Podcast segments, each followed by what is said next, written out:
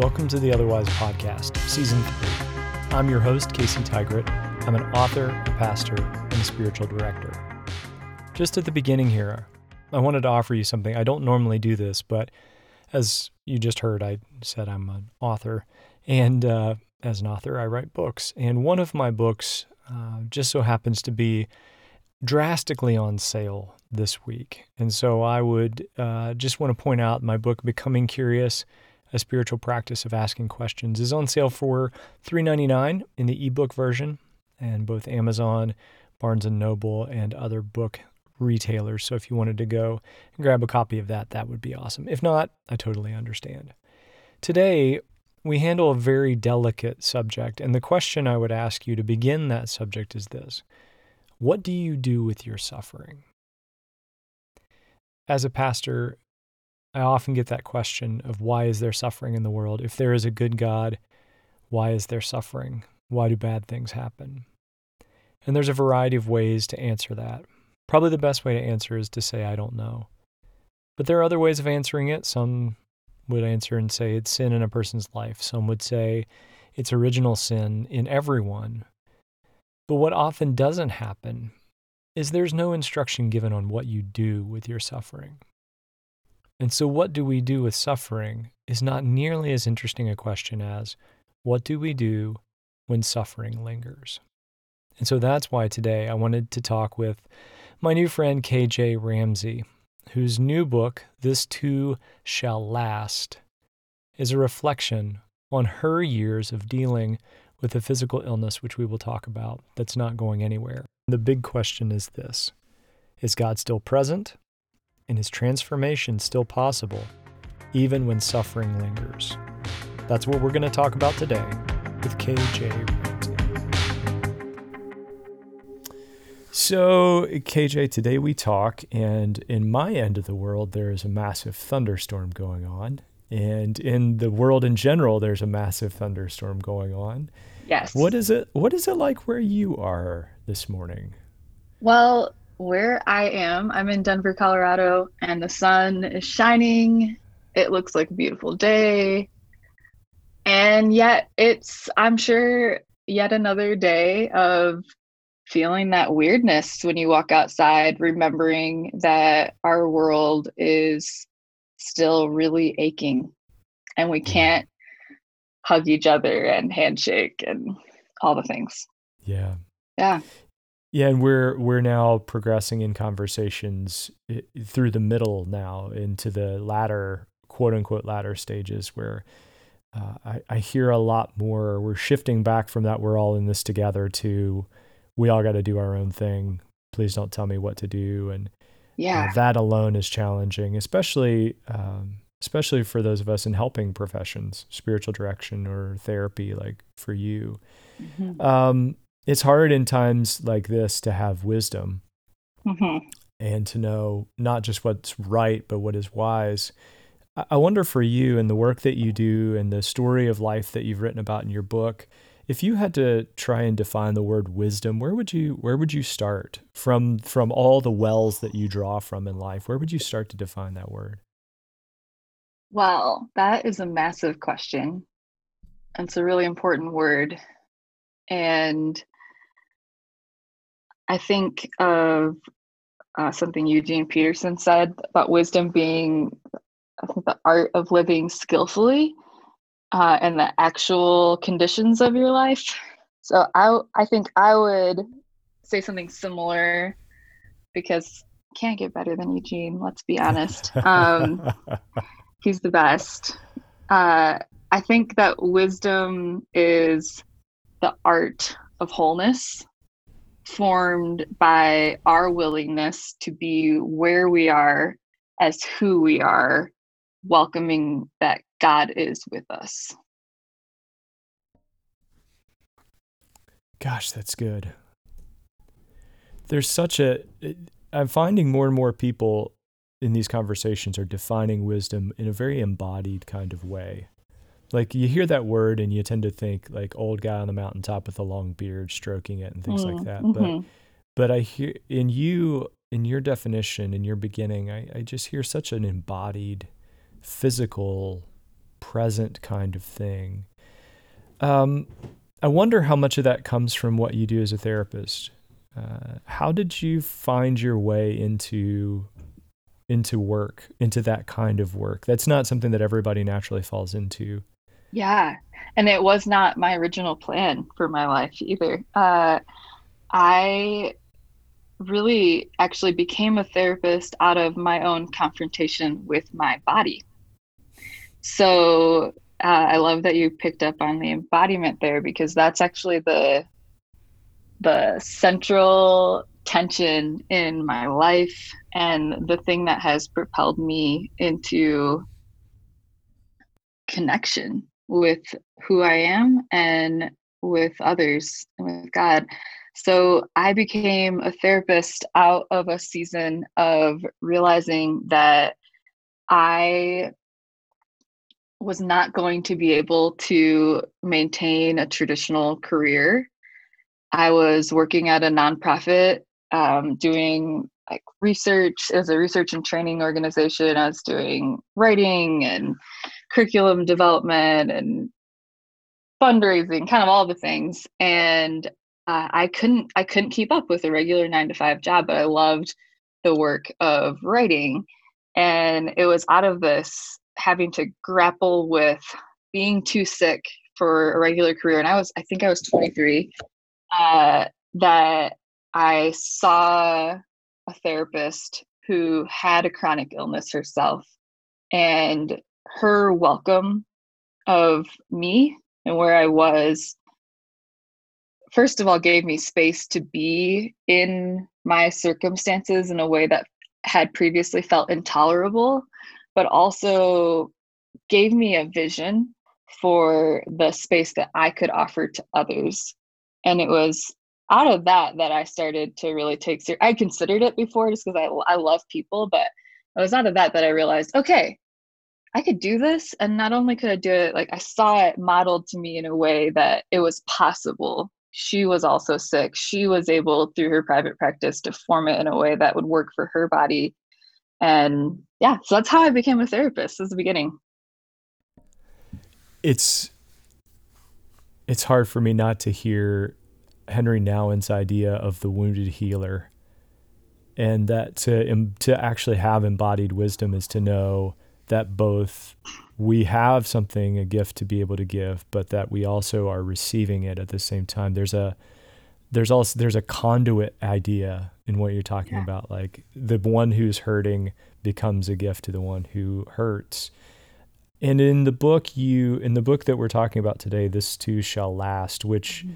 was eh, the title is wonderful uh, I love surprising titles. I love the little like you know Tai Chi jujitsu kind of not Tai Chi. That's totally nonviolent, but that sort of I'll take your energy and I think you know you think you know what I'm about to say and and you don't. Mm-hmm.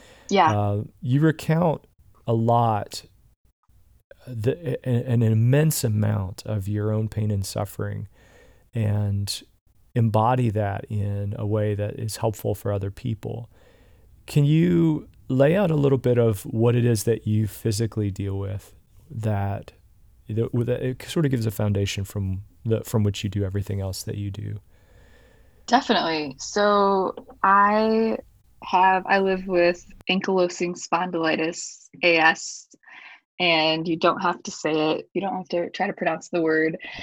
I'm ashamed to say that I know that that from sadly from a commercial I, uh, yeah. I have well, heard the, seen the commercials about that, and yeah, you know, actually, I'm impressed that you have heard it before because most of the time I get the response that people have never heard of it, and the funny thing is, it's actually more common than um, MS, cystic fibros- fibrosis, and like one other disease combined. Um, but I, t- I typically hear I get blank stares and confusion when I tell people. So I'm actually glad that you've seen a commercial, even though I hate those commercials. But I have had AS for 11 years, and the first four I was undiagnosed, but being treated along that trajectory. And I've lived for those 11 years with every day I have some measure of pain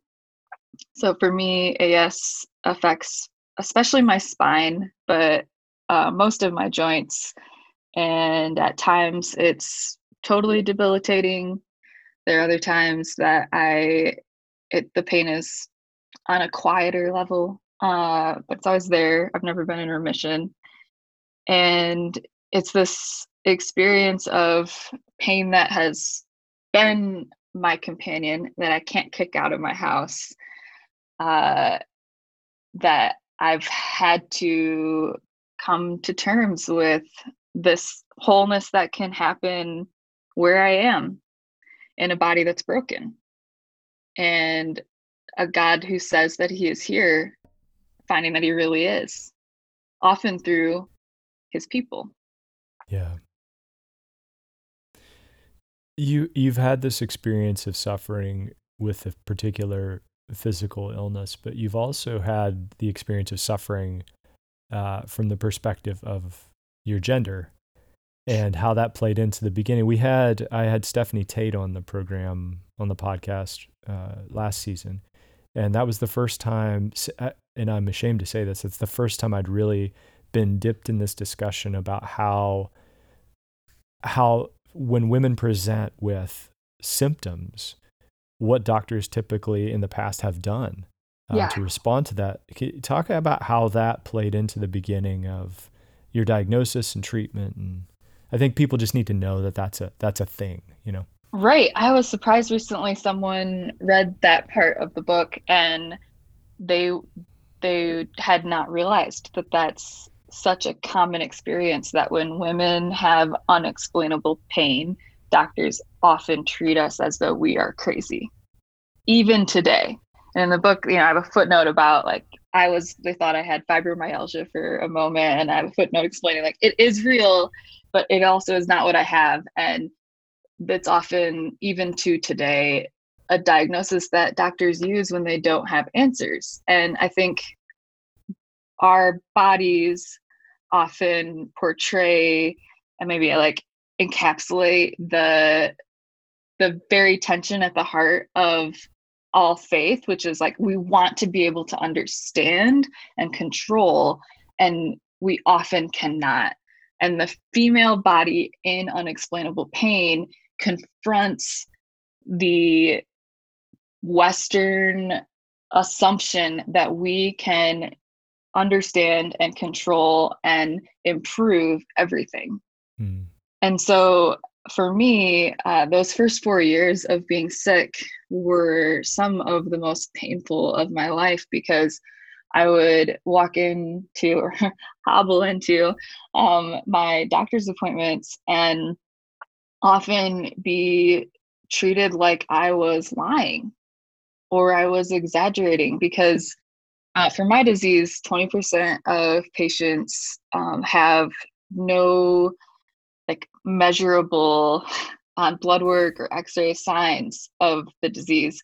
But as my rheumatologist says, sometimes those patients are actually the sickest and have the most inflammation. And for some mm-hmm. reason, like my blood doesn't show how much inflammation is actually happening in my body. And so so much of my experience um, is similar to so many women out there, and sometimes men too, in that my persistent pain really was a confrontation for the people who would see me. And for many years, I felt like I had to advocate for myself or I would live the rest of my life from bed. And I wasn't willing to give up. It's interesting because you, we start with the feelings in our body. And so I, I feel like as a, as a culture, and especially as a, as a culture of faith, we're starting to finally break free of some of that Gnostic stuff about how the body's evil but we're also starting to trust it a bit. And you you exemplify that in a few chapters in the book, especially the one on emotions, like trusting the way we feel to be actually helpful. Um, but then you so you experience this You go you do what every person does is you go to the doctor. And then there's nothing there. And yet the suffering remains. And so then we go to a faith and we pray and it doesn't go away. And so there's a quote that you in the book you say that uh, suffering feels like losing uh, yourself. You talk about how pain threatens our personhood. In those initial stages, when there was no diagnosis and you were hobbling in and out of doctors' offices and accepting treatments, but also, you know, in the back of your head, you knew that they weren't taking you seriously. Mm-hmm. How did you did you feel like that personhood was beginning to slip from your grasp and and how, what did Definitely. you notice yourself doing around that? Yeah, it's a I felt I felt cut. It's like sliced right through.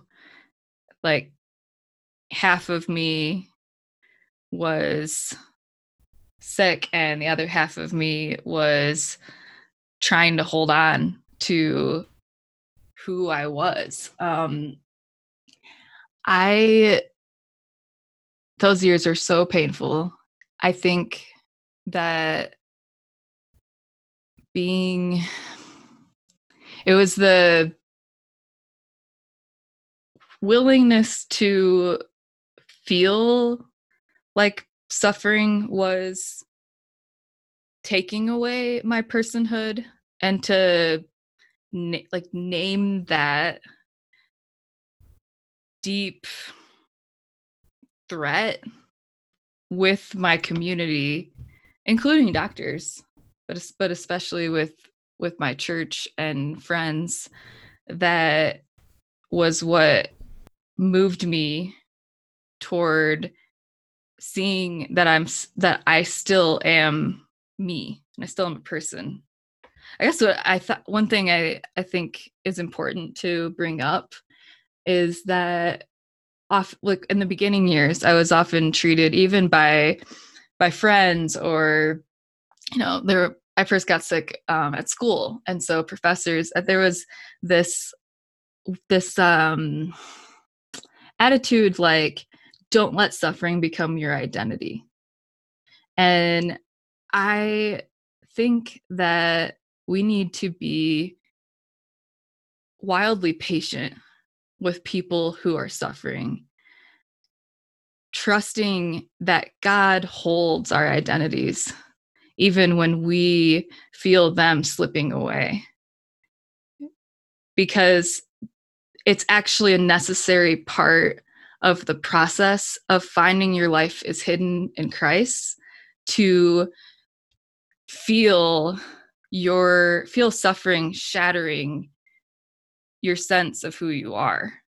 And if we try to make people who are suffering say that they are more okay than they are or not allow suffering to be as much of a part of their story or the story that they share with you, we are actually blocking them from the space where they will be made most whole and most cognizant of and aware of the embrace of God who holds us together when we cannot hold ourselves.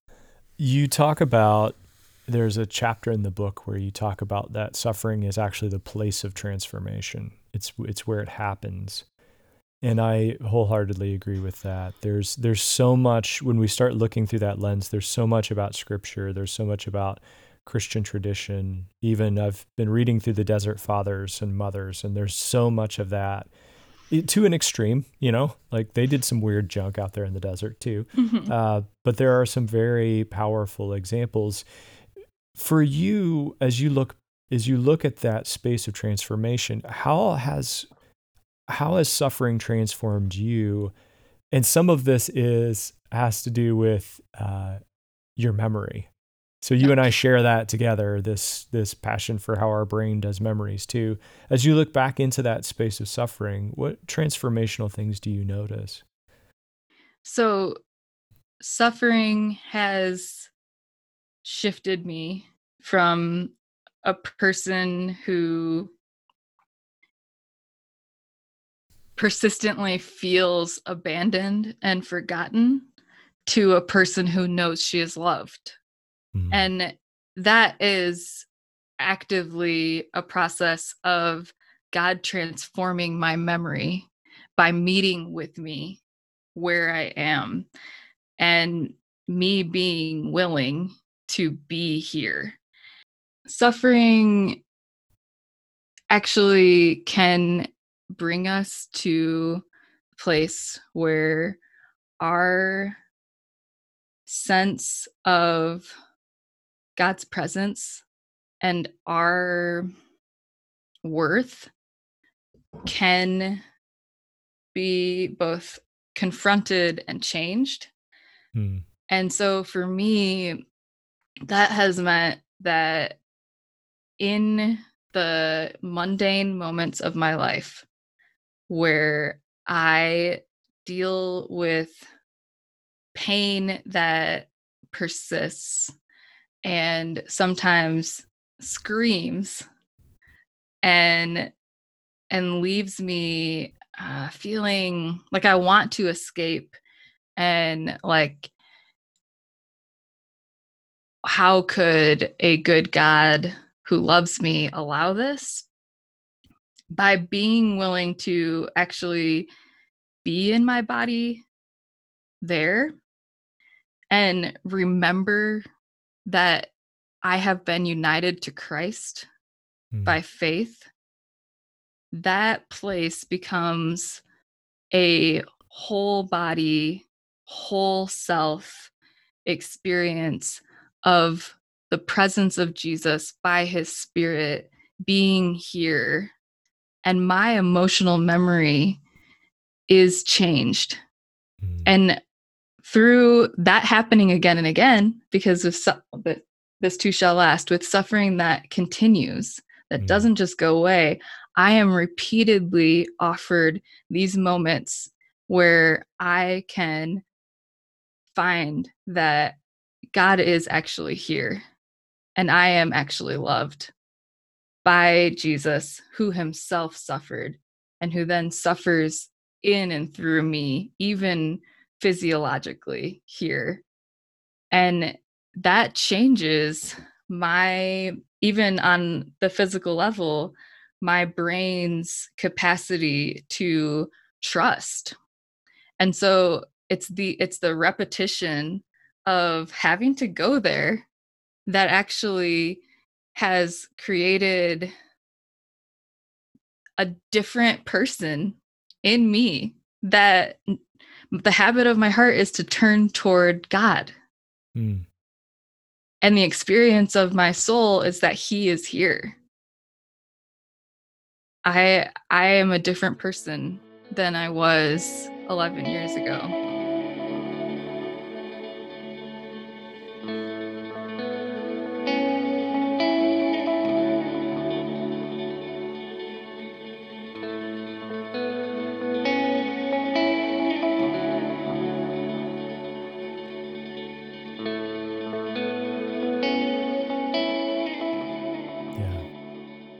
And I would say that that perspective towards suffering runs counter to what our normal natural inclination is to say that if we are suffering, we are separated.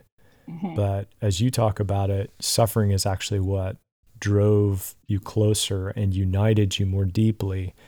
And some of that's from a way, a traditional way of understanding some of the scriptures uh, that if there's suffering, I mean, there's a whole system of tradition, Christian tradition, that's about if you're suffering, clearly there's sin, and you have the book of Job and you have all of that. But to hear you say, you know, in the midst of that is when I felt like I was most united and united in suffering through the image of who Jesus was. That that suffering is what connected us to him. Yeah, well, I think it comes back to embodiment in that that sense that you said that we often feel that suffering separates us, it's actually incredibly important for us to acknowledge that and to be willing to feel it. It's there, it's happening in our bodies. But often we are I, th- I think we lack the courage to be honest about it Hmm. and to speak that sense of separation aloud to God and to the other people in our lives. And if we will not allow ourselves to experience that shattering, that separateness, we won't then be able to then come to the place where the place of dependency where trust can be formed Hmm. and where you find the face of God in Christ has turned toward you. Yeah. So it's actually that like the separateness is there. There's there's a there are two kingdoms here. And in suffering we're confronted with the reality that the kingdom of this world is is passing away, but it is often the reality that we feel. But the kingdom of Christ has drawn near.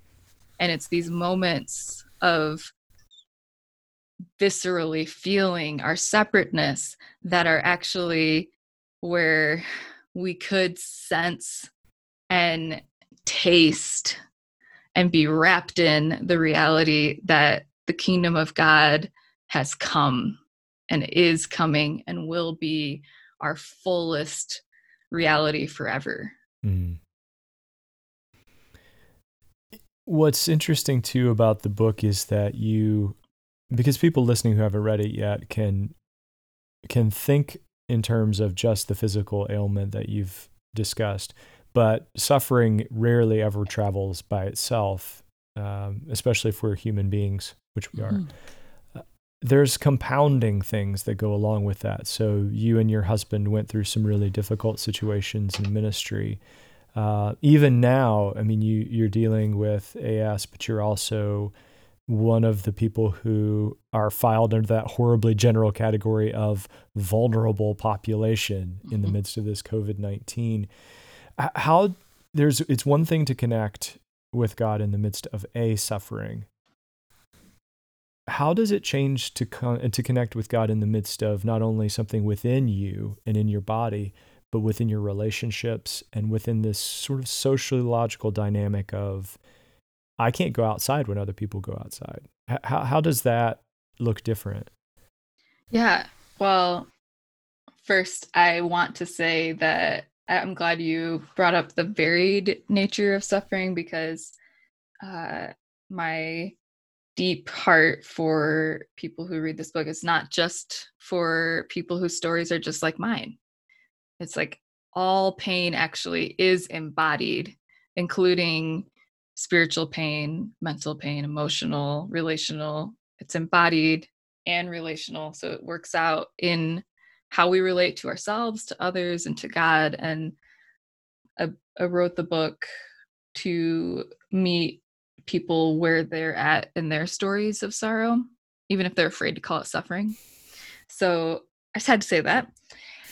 But right now, as somebody who's vulnerable, as someone I'm looking at, I'm not sure if I will be able to go into stores or like mostly leave my apartment before there's a vaccine.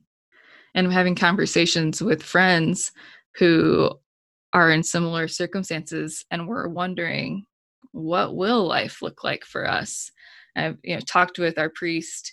We're um, in an Anglican church, and we're like we're not sure when we're going to be able when when you guys are are able to go back to church it's probably still going to be a really long time till we can and so what does it mean for us that we are part of this community but we won't be able to gather physically for year 2 years? I don't know. Um i think the way that i have been approaching that is again i guess goes back to that definition of wisdom.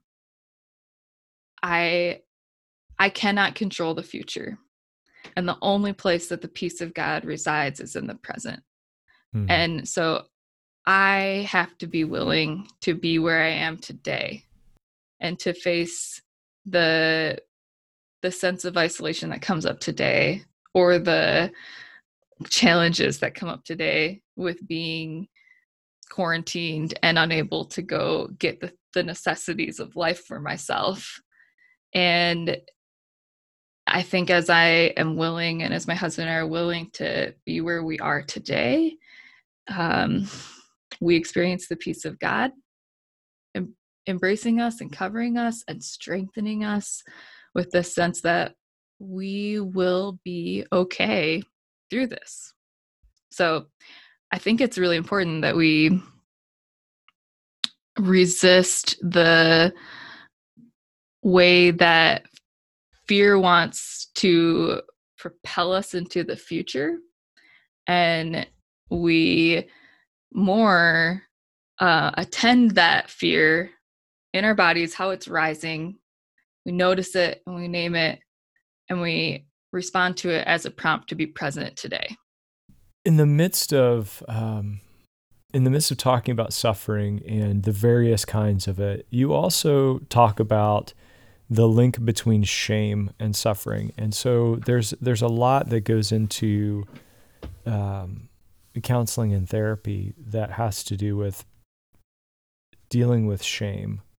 And sometimes that's an embodied shame. Sometimes that is an, a, a presumption or a long-standing kind of kind of thing that we carry in us. How did you Uh, how would you represent that for people in talking about the connection between shame and the suffering that that we go through? And how how does that change the transformation process when our suffering is primary primarily coming from uh, an emotional more emotional kind of place? Does it is that how does that distinct how is that distinct or different? So I think for all of us, whether your suffering's coming from a more primarily emotional place or your suffering is from a incurable disease like mine we are all reckoning with shame every moment of every day. Because shame is actually what satan has used from the beginning of all time to whisper and sometimes scream a story that we are going to end up alone and that therefore we have to take care of ourselves. And so, firstly, shame is actually something that we feel in our bodies when we are confronted with this story when we have the sense that we are forgotten or we have the sense that we are more fragile than is acceptable in this world or that we are too much uh, or not enough and it it all comes back to that there are competing stories here. And the enemy wants us to believe the story that we have to get ourselves out of the mess that we're in. And sin, that's what sin is, is turning back in on ourselves and relying on ourselves, believing that no one else can help us. And so I think shame is actually our shared experience, but it's the experience that is most commonly nameless hmm. and most commonly uh, happening underneath the level of our awareness. Hmm. And so when I talk about being willing to be where you are, a big part of what I'm talking about is being willing to notice the sense of shame that is rising in your body throughout the day in the small ordinary moments where you feel like you are not enough or you are too much or you mm-hmm. don't have what you need and that that physiological experience of separateness and lack is actually what you could tend to as a place where the gospel really is real and God really has drawn near to you. And instead of the story that you are going to end up alone, you start to experience the soothing power of the God who really is here. Mm. And you start to, throughout your day, sense the realness of the Holy Spirit who dwells in us, turning shame to peace and joy, gentleness and love. Yeah. So I think shame is is what we're all reckoning with all the time. We just don't name it and we don't pay attention to it, but we could. And this is what I love about what you've written is that you you are very realistic because you live with this and you have not made it easy but there you have brought a goodness to something that most people don't see goodness in um, and what a it, it, I hope people listening to this, if you if you think through what we've just been talking about, that in the midst of any kind of suffering, you have on one side a belief that if I pray and nothing happens, then God is not interested in it. You have a story that comes that says you are going to be alone and no one no one's here to help you. And then you have a if you are in, in America, if you grew up in the United States, you also have this sort of Protestant work ethic thing that says you just need to get your crap together. And those three stories coming together, the to- the level of toxicity there is is I, I think we underestimate that in the lives of other people. I, I may be wrong Absolutely. though. I'd love to hear your perspective on that. No, I think we 100% underestimate that power, the toxicity of those storylines. We think I, I can't tell you how many people and how often in my own life I think, well, I didn't I didn't grow up in a prosperity gospel church. So I don't really believe that more effort and faith will bring blessings. But my body does. We have been soaking up these storylines our whole lives and I think it comes back to the way that we actually dichotomize our heads from our hearts and bodies.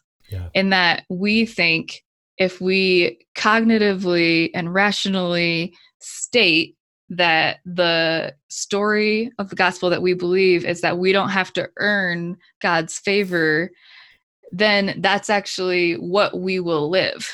Right. But we don't realize and acknowledge that our bodies and hearts are actually experiencing things that our minds are too afraid to state or notice. And we all have been swimming in this toxic sea of scarcity and striving and self sufficiency. But there is a stronger song and it's the song of God's love and his sufficiency.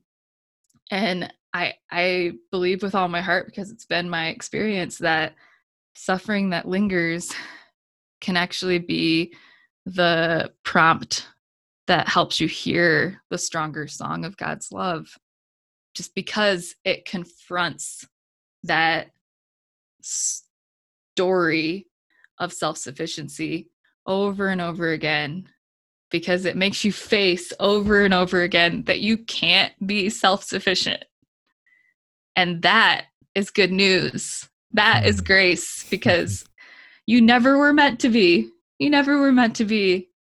Instead, there's a God who loves us, and there are people to whom we could be connected and received by and whom we could receive with love too. And it's that communion with one another and with God that is what our hearts most long for. Mm-hmm. Suffering actually ushers you into this possibility of singing a much more beautiful and strong song. Mm. To hear you say that and to know that you've you've walked for 11 years primarily with a, a disease that is not going anywhere that you've befriended as well as the other challenges and pressures that come with work and marriage and disappointment and ministry is is a very powerful thing. And what a gift that you have to give to your your clients and to the world around you. I'm just wondering uh, as you wrote this book what was your hope for people who would pick it up and read it what is the what's the gift that you hoped to give them so my hope when people pick up this too shall last is that it sparks curiosity and courage to be present in their own lives and stories. I tried to write with honesty and vibrancy to spark our imaginations and our own processes of reflection so that people who are reading it cannot help but be moved emotionally. There's a reason there's a tear on the front. I have been told by many people, like, um, you know, don't read this book if you're afraid of Kleenex. And I hope, I do hope that it moves you to feel your emotions and the the feelings surrounding your story in a way that you don't normally give yourself permission to. So, curiosity and courage that perhaps your story is part of Christ's. That's what I hope and pray happens in some small measure for those who read This Too Shall Last. Yeah. Well, thank you for doing that. And thank you for giving that gift. And thanks for talking through this with us. This is the end. We're recording this at the end of your launch week, so I know a lot of you've been doing a lot of things. So thank you for giving the time and energy to to talk with us. Thank you for having me. It's been a joy, and you are a great conversationalist. So it's it's been it's been a joy to get to talk with you.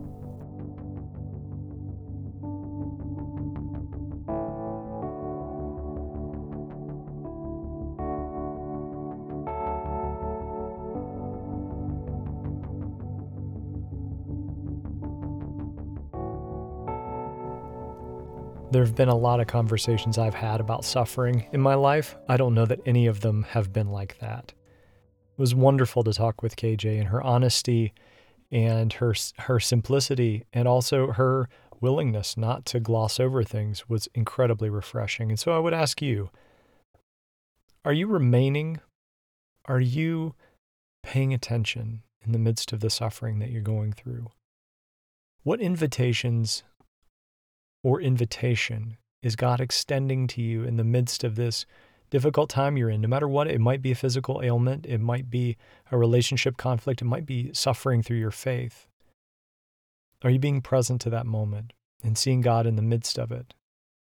Paying attention to the invitations that might be there. And if not, maybe today is the day to take one step in that direction. KJ Ramsey is a therapist, a writer, and a recovering idealist who believes sorrow and joy are necessary friends. Her writing has appeared in Christianity Today, Relevant Magazine, The Huffington Post, Health Central, Fathom Magazine, The Mighty, and Introvert Dear. You can find out more about KJ on her website, which will be in the show notes, and her book that we've been talking about, This Too Shall Last Finding Grace When Suffering Lingers, released last week, so it's brand new, hot off the presses, and is available to you now. Thank you for listening. If you're listening on iTunes or Spotify, thank you so much. Would you please subscribe and rate and review the podcast? That would be really helpful for me. If you're listening via my website and streaming it, thank you for doing that as well. And I pray that if you are in a season of suffering right now, that somehow something in this conversation was encouraging to you. And then, if nothing else, realize in the image of Jesus, in the example of Jesus, we have one who bore suffering and came through so that we might we might identify and carry on even in the midst of our sufferings. So until next time, be well, live wisely. Peace, friends.